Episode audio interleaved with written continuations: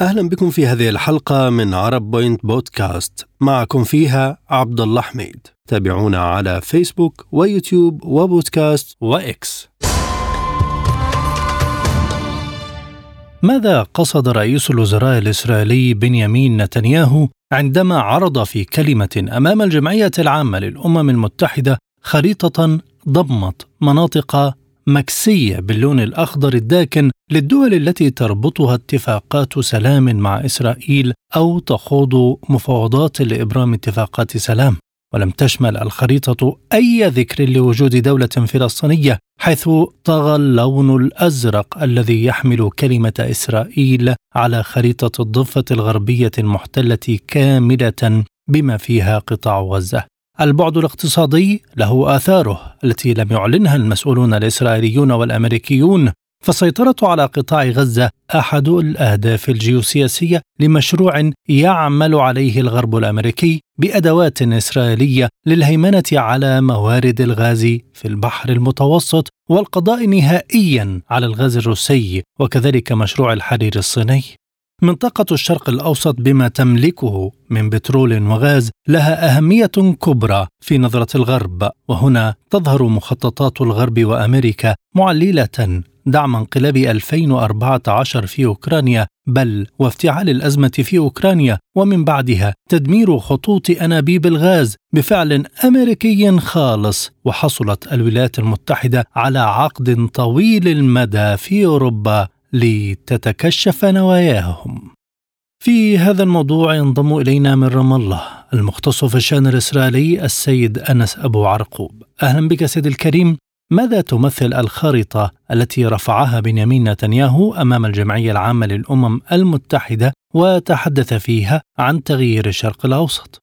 الخارطة هذه هي خارطة اليمين الإسرائيلي وليست مكتملة. هذه الخارطه تعني تغييب وجود الفلسطينيين ويعني حل الدولتين المتوافق عليه دوليا تغييب وجود الفلسطينيين كشعب داخل فلسطين الانتدابية التي يعرفها التي حولها قرار التقسيم إلى فلسطين وإسرائيل؟ ولاحقا ما طرأ على على هذه الخارطة من تغيرات واقعية بفعل النكبة وثم حرب عام 67 الجديد فيها تغييب الفلسطينيين كوجود وصبغها باللون الإسرائيلي وهذا يشير إلى النوايا التوسعية والخطط التي جاءت على ألسنة وزراء كثر داخل هذه الحكومة والتي تقوم على مشروع تهجير الفلسطينيين من الضفة الغربية. وقطاع غزة كما بين المخطط الذي أعدته وزارة الشؤون الاستخبارية الإسرائيلية وكما ورد أيضا في خطة الحسم التي أفصح عنها وزير المالية الإسرائيلي وعضو مجلس الكابينت بسلائيل سموتريتش والتي تقوم في النهاية على لتحقيق هدف هو تهجير الفلسطينيين من الضفة الغربية ومن قطاع غزة والقدس نحو الخارج. إلى ماذا ترمي إسرائيل من حربها على غزة وفي نفس الوقت تطبيع العلاقات مع العرب كما يتحدث نتنياهو؟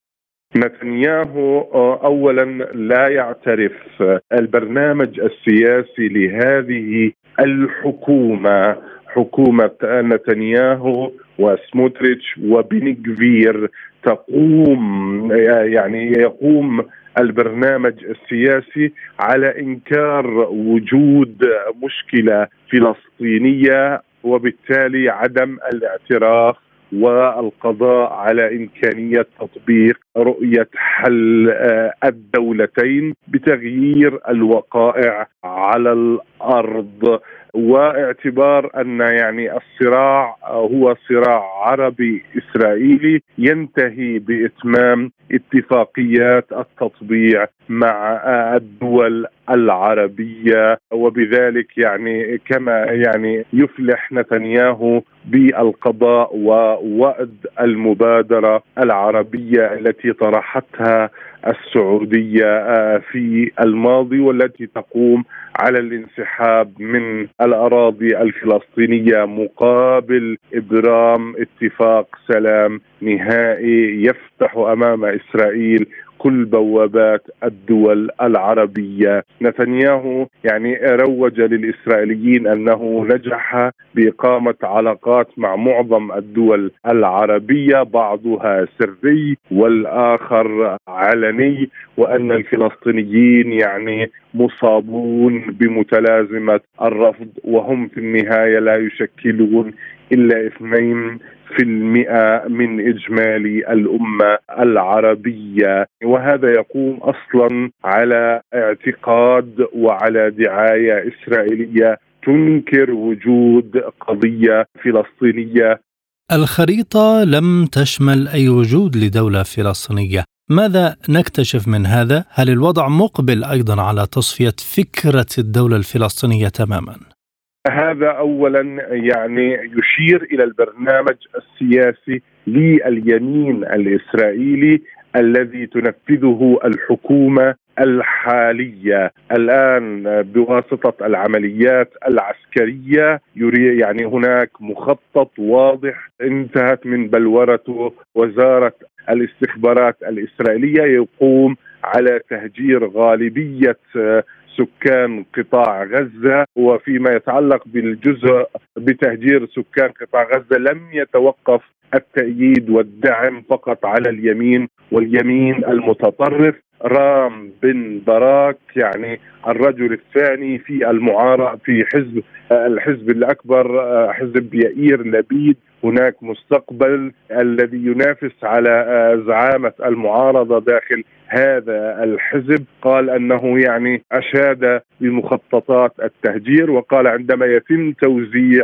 سكان قطاع غزة على 180 دولة فإنهم لن يعودوا ويشكلون مشك ويعني معضلة تواجه إسرائيل، اذا ها مشروع تهجير سكان قطاع غزة يعني آه، ليس لم يعد فقط حكرا فقط على اليمين.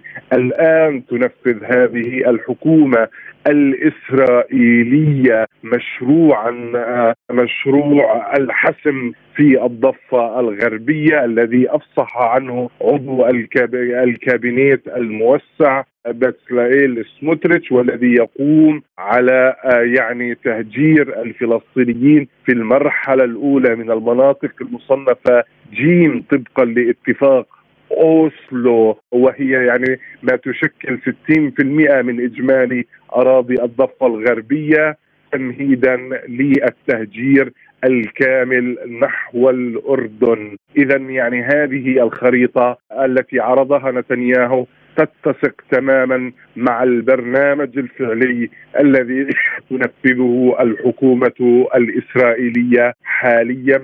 وأيضا تتفق في الخطوط العريضة مع الخريطة التي يعني وضعت على المنبر الذي تحدث من من عليه وزير المالية الإسرائيلي في باريس عندما أظهر صورة فلسطين والأردن باللون الأزرق وهي خارطة الخارطة التي كانت تعتمدها الوكالة اليهودية والتنظيمات الصهيونية قبل طيب، إنشاء آه، إسرائيل. إلى أي مدى توجد مكتسبات اقتصادية مما يجري في غزة إذا تحدثنا عن الممر التجاري الجديد وغاز المتوسط؟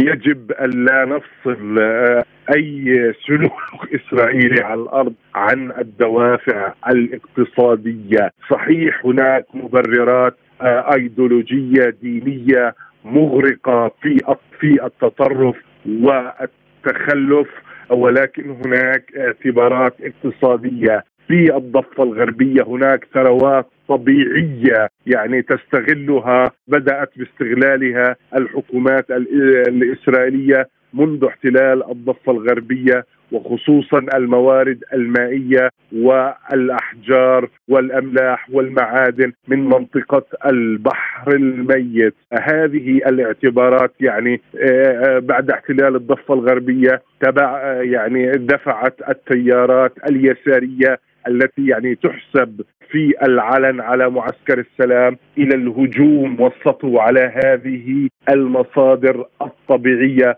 وللمفارقة معظم هذه المستوطنات التي تنهب المصادر الطبيعية الفلسطينية تابعة للتيارات الصهيونية اليسارية التي تصنف نفسها على أنها معسكر السلام في إسرائيل في آه، يعني إسرائيل تريد آه، يعني قبل هذه الحرب كان هناك أمر آه، ملح جدا وبحثه مجلس الأمن القومي الإسرائيلي عدة مرات وهو بحث آلية يعني لإستغلال الغاز قرب شواطئ قطاع غزة وعسقلان إسرائيل كانت تراهن مع حلفائها الغربيين على أن يتم يعني استخراج هذا الغاز لتعويض النقص الناشئ عن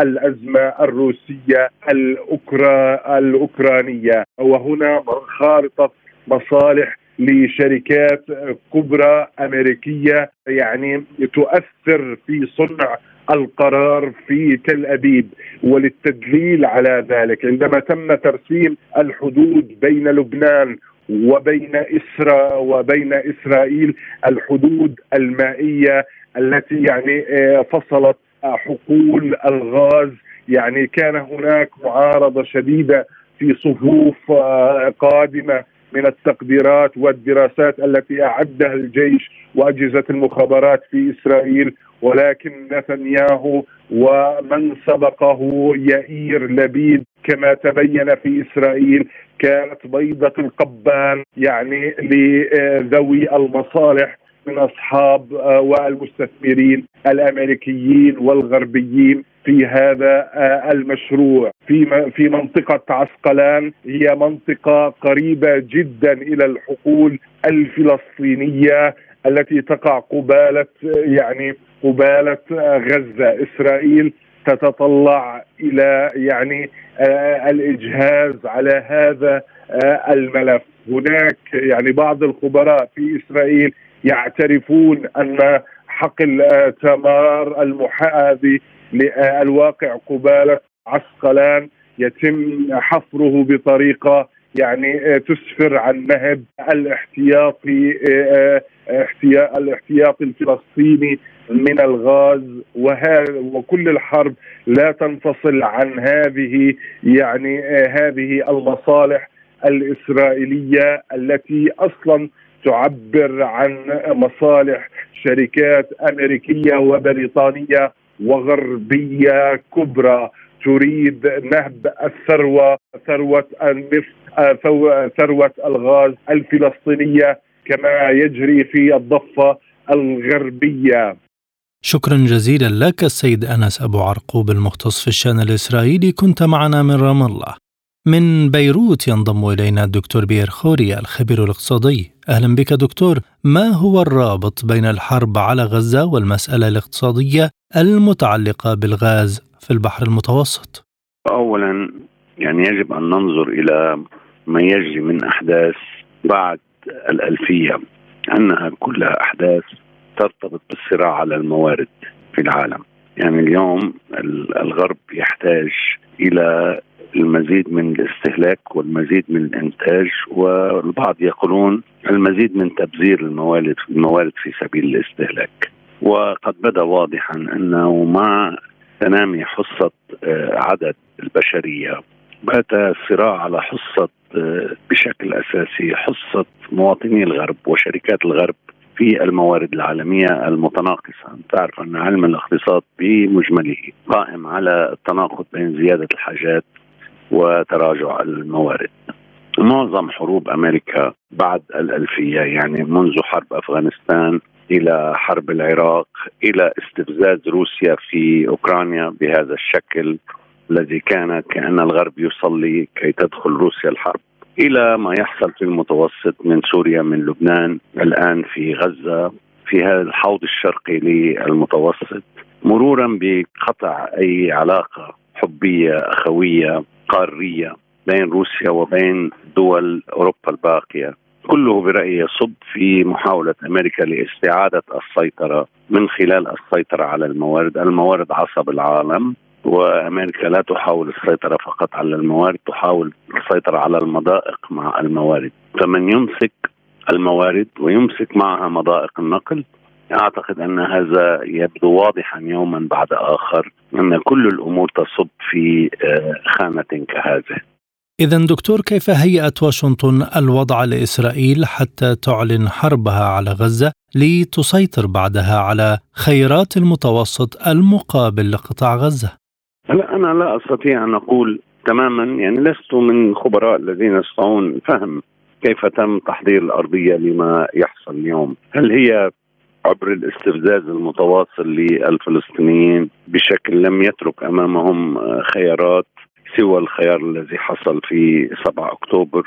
أم أن الولايات المتحدة قد دفعت من خلال يعني التوقيع على اتفاق آه، الطريق من من الهند إلى أوروبا دفعت آه، إسرائيل لزيادة طموحاتها كي يكون لها دور رئيسي في هذا الطريق دون شركاء يعني حتى ربما ذلك يلغي دور قناة السويس يعني هناك العديد من الأسئلة لكن الواضح أن ما ما رسم ليحصل بعد 7 أكتوبر لم يمشي كما تشتهيه تشتهيه لا السفن الإسرائيلية وربما لا السفن الأمريكية، العالم يتغير بسرعة أستاذ عبد الله ويبدو أن هذه الحرب قد تحولت إلى فخ لصناعها. لكن دكتور ما جرى في سوريا والسيطرة على حقول النفط وكذلك افتعال أزمة مع لبنان ألا يعطي تأكيدا على أن واشنطن لها اليد الطولة في مشاكل المنطقة؟ أنا لا أقول العكس أستاذ عبد الله لكن لا أعرف كيف. أنا لا أقول العكس أبدا لكن لا أعرف كيف. ما الذي دفع إسرائيل لهذه ردة الفعل الجنونية؟ هل هل أيضا يعني كان ذلك بتخطيط تسهيل أمريكي أم أن إسرائيل لها ديناميات داخلية في التطرف لهذا الحد؟ هناك تعبئة عامة ضد كل ما هو عربي كل ما هو فلسطيني لأرض إسرائيل التاريخية. هذه التعبئة قد تؤدي إلى ذلك ربما لا يحتاج الأمريكيون للمزيد. الحكومة الإسرائيلية جاهزة دائما لحلول عنفية حلول قصرية رغم أنه ثبت عبر الوقت أن هذا النوع من الحلول لا يؤتي نتيجة. بالتأكيد كل ما حصل على حوض الشرقي للمتوسط فيه ترابط وفيه لاعب رئيسي هو اللاعب الأمريكي وما حصل بعدها في أوكرانيا يعني على الحدود الروسية وما حصل قبلها في العراق وما حصل قبلها في أفغانستان والآن ما يحصل في غزة.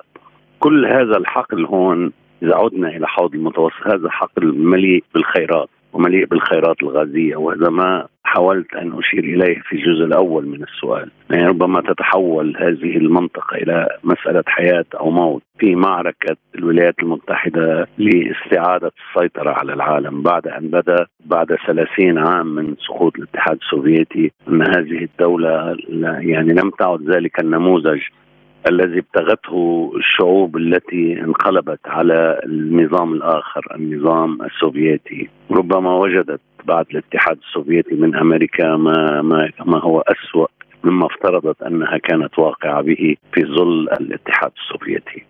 هل ما جرى في أوكرانيا وكذلك تدمير نورد ستريم له علاقة بما يجري الآن من تطورات تقودها واشنطن؟ طبعا طبعا. كل هذه أنا أشرت إلى ذلك. طبعا قطع أي علاقة لروسيا بالغرب الأوروبي. وبالتالي تحويل الغرب إلى عبودية الطاقة التي تؤمنها لها الولايات المتحدة من مصادر مختلفة. وأنت لاحظت يعني في الشتاء الماضي تبرم القادة الأوروبيون كثيرا أن الولايات المتحدة تبيعهم منتجات الطاقة بأربع وخمس أضعاف قيمتها العالمية. واضح هناك مشروع لإخضاع أوروبا بهذه الطريقة. يعني منع أي تحدي جدي لعملة الدولار. اليوم هناك محاولات كثيرة لكن نحن ننسى دائما أن هناك اليورو. الأمريكيون لا يريدون اليورو حتى. يعني عملة حليفهم لا يريدونها. فكم بالأحرى اليوم مع يعني اتجاه نحن نظام تعدد العملات ما تفعله روسيا ما تفعله الصين آه، ما تفعله آه، منظمة التعاون في في شرق آسيا. كل هذا يطيح يعني إذا ما تطور يطيح بهذه الهيمنة التي سمحت للولايات المتحدة بمراكمة ثروات هائلة من الحق بطبع العملة.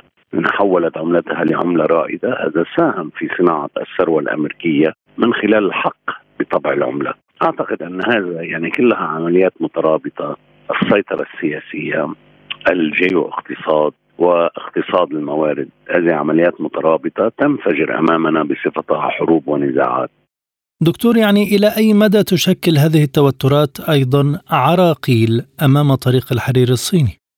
فاعتقد إنه طريق الحرير الصيني فكرة أوسع كثيرا من فكرة الطريق الهندي، وطريق الحرير الصيني أساسا ليست ليست طريق صدامية هي آه، طريق تعاونية. ربما هم لا يريدون في الغرب أن يروا الصين تستطيع أن يعني آه، يعني تكون الفاعل الرئيسي في شبكة طرقات ولوجستية معقدة لهذه الدرجة.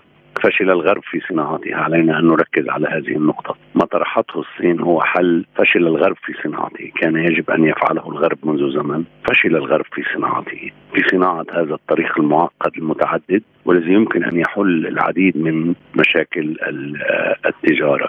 لذلك اليوم حاولوا القيام بالخط الهندي وأنا لست ضد الخط الهندي في أي حال، أنا ضد استغلال الخط الهندي من أجل مآرب جيوسياسية. أعتقد إنه يعني هذا المشروع الوحيد اللي يفترض تم التسويق له على أنه مواجه لطريق الحرير، لا أعتقد أنه يرقى لحجم طريق الحرير، لا أعتقد يعني لازال على الغرب أن يفعل الكثير يصل إلى طريقة التفكير اليوم في الشرق، الشرق تغير كثيرا، الشرق عنده مشروع عالمي، الغرب عنده مشروع غربي، وهذا هو الفرق. مهما حصل من توترات وحروب هناك سؤال على البشرية أن تجيب عليه كيف سنعيش مع بعضنا. هذا السؤال ليس له جواب في الغرب. جواب الغرب كيف سنعيش نحن؟ ربما ما يحصل على أرض فلسطين المحتلة. هو أكبر دليل على ذلك. هم لا يفكرون أبدا بالفلسطينيين. وإذا وسعت إطار التفكير. تجد أن الغرب لا يفكر أبدا بالشعوب الأخرى. على عكس الشرق الذي يحاول أن يجد حلا متوازنا تعيش فيه كل الأمم مع بعضها. كل حسب قوته نعم لكن كل له فرصته في الحياة. شكرا جزيلا لك دكتور بير خوريا الخبير الاقتصادي. كنت معنا من بيروت. شكرا لكم مستمعينا الكرام تابعونا على فيسبوك ويوتيوب وبودكاست وإكس. إلى اللقاء.